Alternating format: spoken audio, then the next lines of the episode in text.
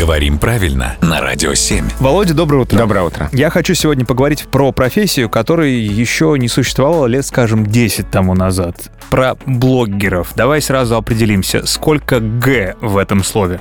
Правильно, с одной буквой «г». А, и здесь есть четкая совершенно рекомендация орфографистов, основанная на том, что перед суффиксами «ер» и «инг» которые пришли к нам из английского языка, в русском э, письме, в отличие от английского, согласный не удваивается. А это норма для английского языка, когда идет удвоение согласных перед этими суффиксами. У нас же от, остается одна согласная.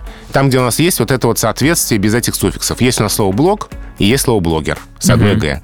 Есть слова «скан», «сканировать», и поэтому пишем сканер с одной «н».